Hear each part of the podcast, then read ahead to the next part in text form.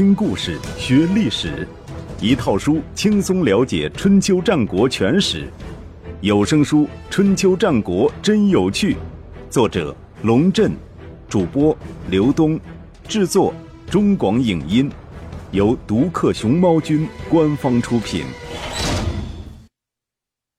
第一百九十七集，张仪的连横大计三。预言大师庄子，惠师在哪儿？惠师在宋国。公元前三二二年，惠师从大梁仓皇出逃，先是逃到了楚国。楚怀王早就听过惠师的大名，对他热情招待，还打算给他一官半职。但是有人对楚怀王说，惠师是受张仪的排挤才来到楚国的。咱们没有必要掺和这些游说之事的矛盾，不如用厚礼把他送回宋国老家去。这样的话，张仪必然感激您，惠师也因为您的帮助而感谢您，何乐而不为？楚怀王觉得有道理，于是将惠师送到了宋国。一个人在外面漂泊久了，便难免产生落叶归根的念头。惠师回到宋国。却是带着满腹的牢骚和不甘，他时常坐在大树下高谈阔论。尽管听众不过是几个山野村夫，他依然能够一讲就是两个时辰。讲累了，他就喝两口酒，抚琴而歌，唱的都是些人家听不懂的词儿，什么“今日是月而西来”，今天的昨天就是昨天的今天，今天的今天就是明天的昨天。什么天与地悲，山与泽平，什么泛爱万物，天地一体也。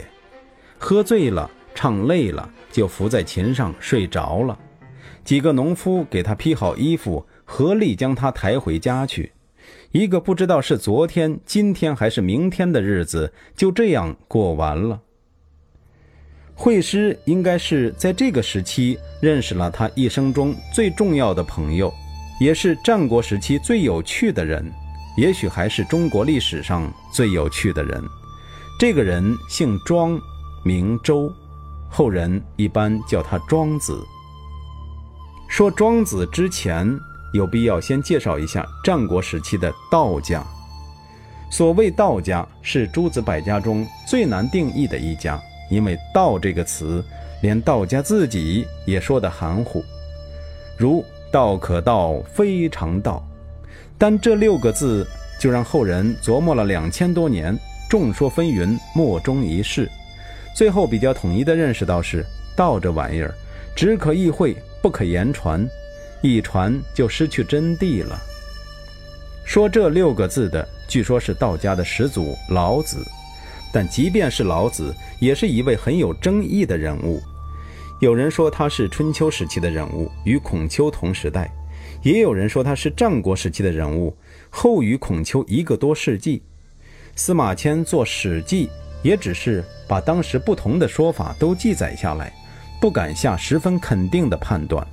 后世的道教还将老子尊为创始人，又称为太上老君。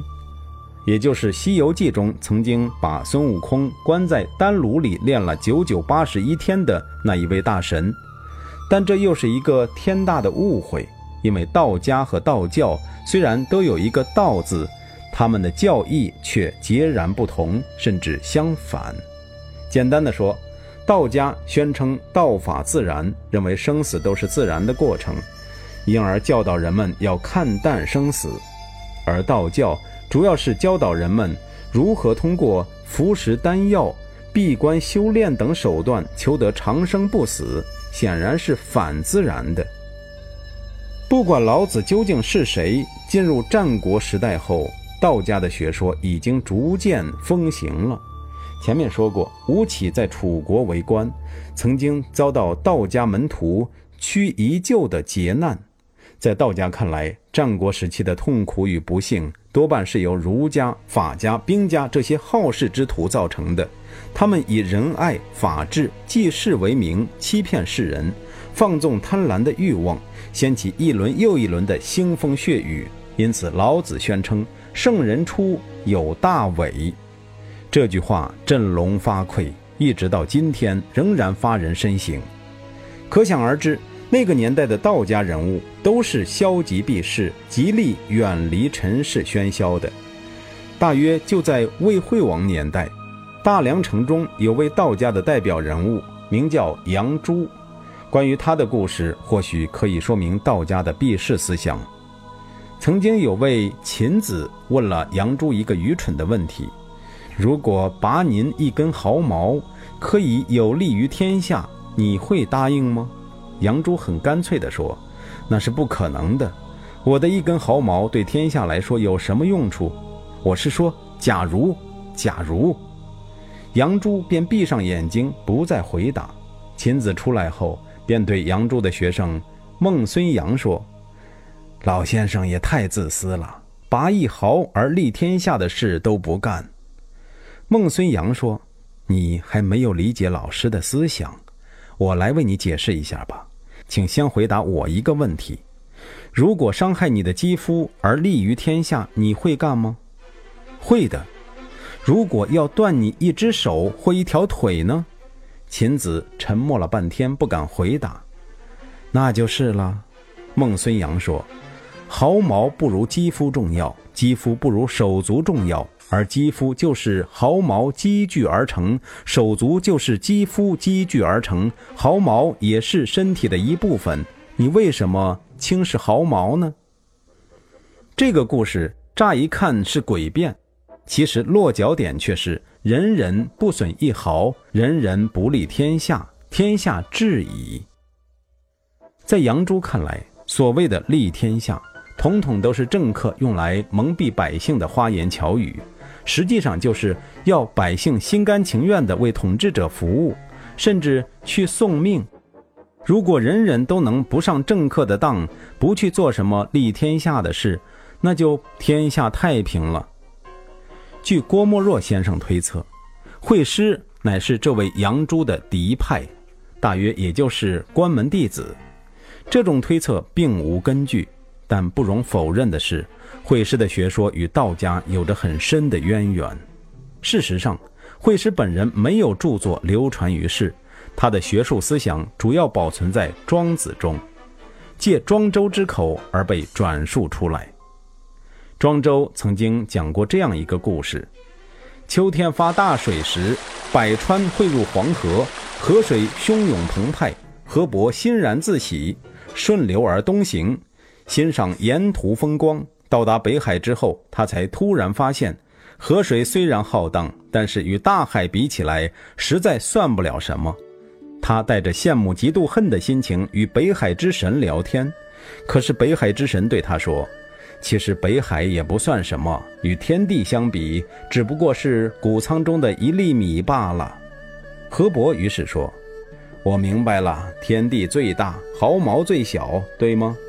北海之神说：“不对。”人所能懂得的知识远远不如他懂得的，人再生的时间远远不如他再生的时间。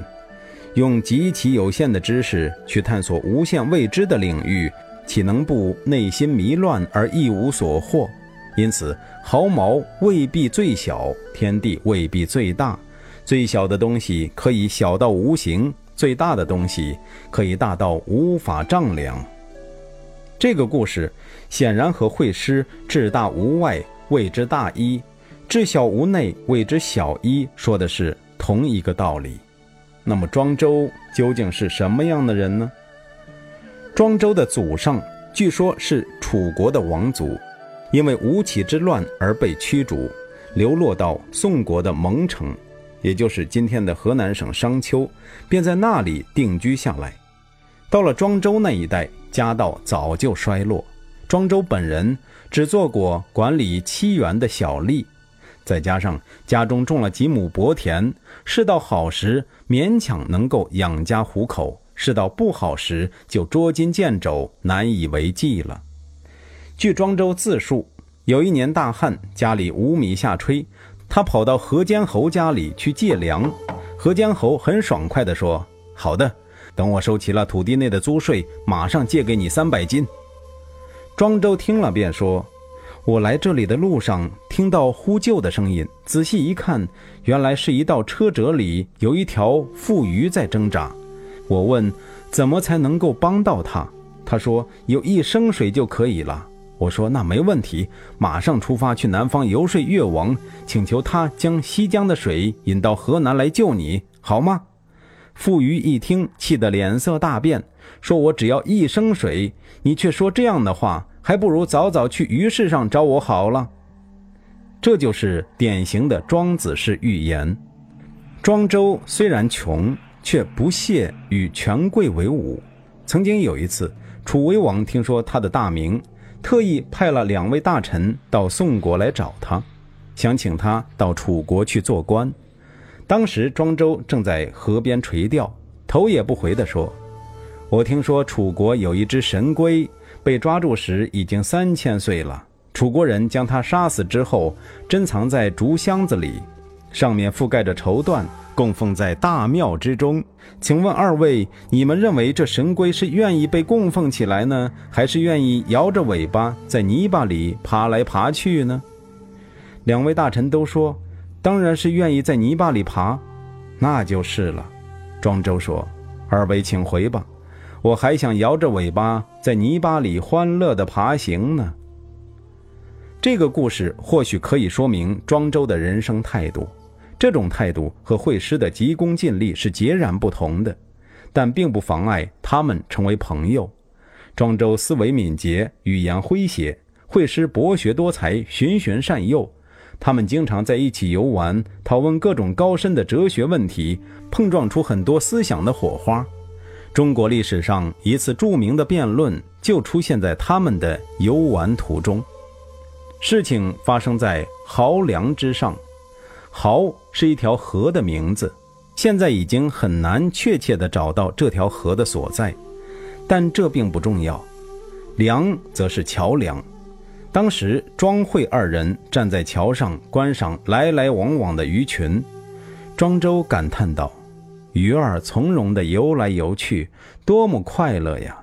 惠施马上说：“你又不是鱼，你怎么知道鱼儿快乐？”以为可以打庄周一个措手不及，没想到庄周反应更快，反问道：“你又不是我，怎么知道我不知道鱼儿快乐？”惠施大笑说：“我不是你，所以不知道你知不知道鱼儿快乐。”同样道理，你不是鱼，你也不知道鱼儿快不快乐。庄周道：“让我们回到问题的开始吧。当你问我，你又不是鱼，怎么知道鱼儿快乐的时候，你已经知道我知道鱼儿快乐了，所以才故意这样问，是不是？我告诉你吧，我就是站在这濠梁之上知道的。这一场辩论只有寥寥几句，然而精彩纷呈。”让人忍俊不禁，深感智慧带给人的快乐。就这场辩论而言，很难说谁赢谁输。庄周似乎技高一筹，但是最后虚晃一枪，有和稀泥之嫌。实际上，这也是庄周对于辩论的态度。他享受辩论的乐趣，但是绝不纠缠。为什么一定要分出个输赢来呢？辩论本身并不产生真理。更多时候产生的是谬论，辩无胜。他轻飘飘地说：“辩论的双方各执一词，互不相让，便到最后，除了拔刀相向，没有其他的出路。”有一次，他问会师：“射手如果不先确定目标，随便射中一个什么东西，就当做射中了，号称善射，那天下人都可以是后羿了，对吗？”会师说：“是。”庄周又问：“如果没有公认的准则，个人都把自己的意见当成正确的，那天下人都可以自认为是尧舜禹汤了，对吗？”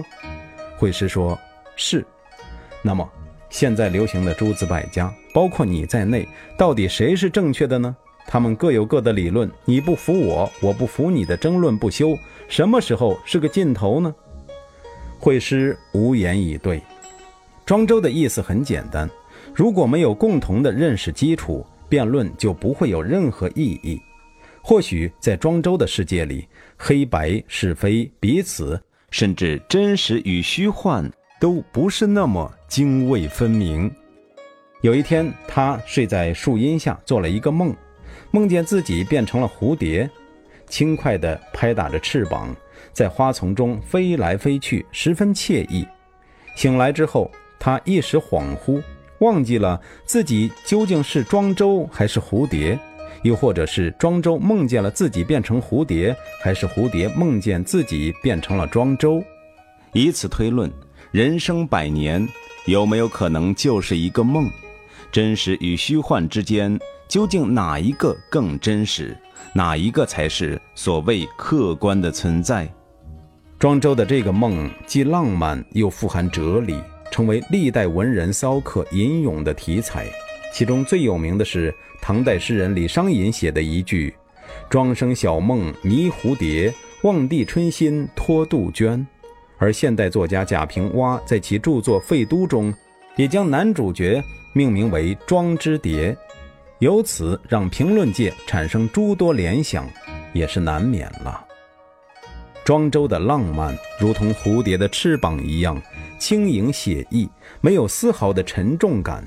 他曾经这样写道：“泉河鱼相与处于陆，相许以诗，相濡以沫，不如相忘于江湖。池塘的水干了，两条鱼躺在那里等死，相互将沫子吐在对方腮上，好让对方活得长一点儿。可是。”与其这样，还不如在江湖中逍遥自在，谁也不记得谁。人们也许觉得相濡以沫是一种浪漫，但是对于庄周而言，浪漫绝不是建立在痛苦的基础上，苦情戏在他那里找不到市场。这一点上，他和德国哲学家尼采有共通之处。善是轻盈的，一切神物以先足疾步。尼采在瓦格纳事件中如此写道：“完全是庄周的口吻，让那些沉重的东西消失吧。人生就是一场了无牵挂的盛宴。”庄周的妻子死了，惠施前来吊唁，只见庄周坐在地上，正敲打着盆子唱歌。惠施又惊又恼，责备道：“你们夫妻一场，他为你生子持家，辛苦了一辈子。”现在他去世了，你不哭便也罢了，还在这里敲着盆子唱歌，难道不是太过分了吗？哪里？庄周回答道：“他刚去世的时候，我也难过的吃不下饭。但是思前想后，我发现自己不过是个凡夫俗子，不明死生之理，不通天地之道，于是一下子就想通，自然也就不觉得悲伤了。”会是强忍住怒气说。什么是死生之理？庄周说：“人的生死变化犹如四季更替，一个人虽然死了，却仍然安睡在天地之间，这就是死生之道。用现在的话说，人生人死不过是物质的聚合离散，物质本身是不会灭亡的。”惠师显然听明白了，但仍然不解气。理是这个理，但情何以堪？庄周说。生死皆由命定，如同有日就有夜，谁也摆脱不了。所以生不足喜，死不足悲。明白这个道理，我也就不悲伤了。人类既然无法摆脱死亡，不妨把死亡看得淡一点。庄周是这个意思。至于感情，他并不否定，他否定的是以好恶内伤其身的感情。也就是否定因为喜爱或厌恶伤害人的身心。庄子里还记载了这样一个故事：有一次，庄周骑着一匹瘦马前往楚国，路上只见哀鸿遍野，一片战争之后萧瑟的景象。天黑的时候，庄周找到一棵大树休息，忽然从草丛中露出一个骷髅，庄周也不害怕。走上前，用马鞭敲了敲骷髅，问道：“你是生病落到这个地步，还是国破家亡被人砍死？或者你有什么不善之行，愧对父母妻子吗？还是因为寒冷饥饿才这样？或者是寿终正寝？”说完，将骷髅枕在脑袋下面，没过多久就呼呼的睡着了。半夜时分，骷髅出现在庄周的梦里。说道：“这位老先生，听你说话的语气，好像是个有学问的人。你所说的那些事，都是人活着时的痛苦，死后就没这些烦恼了。你想听听死的乐趣吗？庄周说：“当然想。”骷髅说：“人之死后无君无臣，没有四季的劳作，从容游玩，以天地为春秋。即便是南面称王的乐趣，也不能与之相比。”庄周不相信，问道：“如果我请求造物之神让你再生，还你骨肉肌肤，还你父母妻子兄弟朋友，你可愿意？”骷髅听了，赶紧说。你别开玩笑了，我哪能放弃胜过南面称王的乐趣，去承担那人间的劳累呢？骷髅或者说庄周的这种心境，惠施是无法理解的。公元前三一九年，当魏惠王的使者来到宋国，惠施立刻穿好朝服，戴好朝冠，跟着使者回到了孟谦浑营的大梁。庄子和惠施的对手戏。惠施踌躇满志回到魏国，满以为魏惠王会立即任命他为相国。然而魏国的情况已经发生了很大的变化，公孙衍实际上已经在履行相国的职责，只是还没有获得正式任命。这一年，魏惠王已经八十二岁了，在当时而言堪称高寿。人到了这个年龄，做事便难免犹豫。惠施有惠施的好处，他博学多才；公孙衍有公孙衍的优点，他行动果敢。无论任命谁为相国，也许都不会错。而且可以肯定的是，他们都是坚定不移的合纵派，在这一点上不会产生分歧。魏惠王一犹豫，惠施便坐立不安了。各种狐疑涌上心头。有一天，有人告诉他，宋国的老朋友庄周来到了大梁找他。他一下子神经过敏了，认为庄周是来抢他的相位的，于是派人在大梁城中搜查了三天三夜，结果一无所获。第四天早上，庄周自己找上门去，跟惠施讲了一个故事。南方有一种鸟，名叫凤凰，你知道吗？凤凰啊，是很高傲的，每年从南海飞往北海，一路上非梧桐不栖，非竹石不食，非甘泉不饮。有一只猫头鹰刚刚抓到一只死老鼠，正暗自窃喜，突然感觉天上一黑，抬头一看，只见凤凰张开翅膀，有如垂天之云，飘然而过。猫头鹰瞪大眼睛，仰着脖子，大喝一声：“呵！”你难道敢抢我的死老鼠？庄周讲完这个故事，拍拍惠施的肩膀，平静地说：“老朋友，你派人搜遍大梁城，难道是想拿着魏国这只死老鼠来吓我吗？”惠施满脸羞愧，若有所思。不久之后，尘埃落定，公孙衍实至名归，被任命为相国。至于惠施，史料中虽然没有明确记载。但可以肯定的是，他在魏国朝中还是担任了相当重要的职务。这一年冬天，八十二岁高龄的魏惠王去世了。关于魏惠王的一生，我想不用做太多的评价，两个字概括足矣：折腾。如果要用三个字，那就是瞎折腾。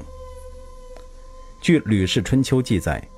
那年冬天，天气严寒，临近魏惠王葬期的时候，天下大雪，群臣都劝大子魏嗣改期再葬，魏嗣不同意，群臣不敢强求，只好向公孙衍报告。公孙衍也表示无可奈何，认为只有惠施能够说服大子。惠施果然不负众望，他对魏嗣说。当年周朝的先王季历被埋葬在涡山脚下，积水侵蚀他的坟墓，露出了棺木的前端。周文王说：“先王一定是想再看看群臣和百姓吧，所以才让积水把棺木露出来。于是干脆将棺木挖出，布置朝见行礼的场所，让百姓都来觐见。三天之后才改葬，就是周文王所谓的义呀。您看。”现在先王安葬的日期临近，雪却下得这么大，想必是先王想稍作停留，以安抚国家和百姓，所以才让雪这么下。如果因此而推迟葬期，正是遵从周文王的意，又有什么不可以呢？魏嗣惶恐地说：“您说的有道理，就改期吧。”这件事从一个侧面说明，公孙衍和惠施其实还是相处的算不错的。公元前三一八年，魏嗣正式即位为君，也就是历史上的魏襄王。此后，惠施一直在魏国生活，直到去世。关于他去世的确切时间，史上有公元前三一八年、公元前三一零年、公元前三零零年之说，但无论是哪种意见，都已经不重要。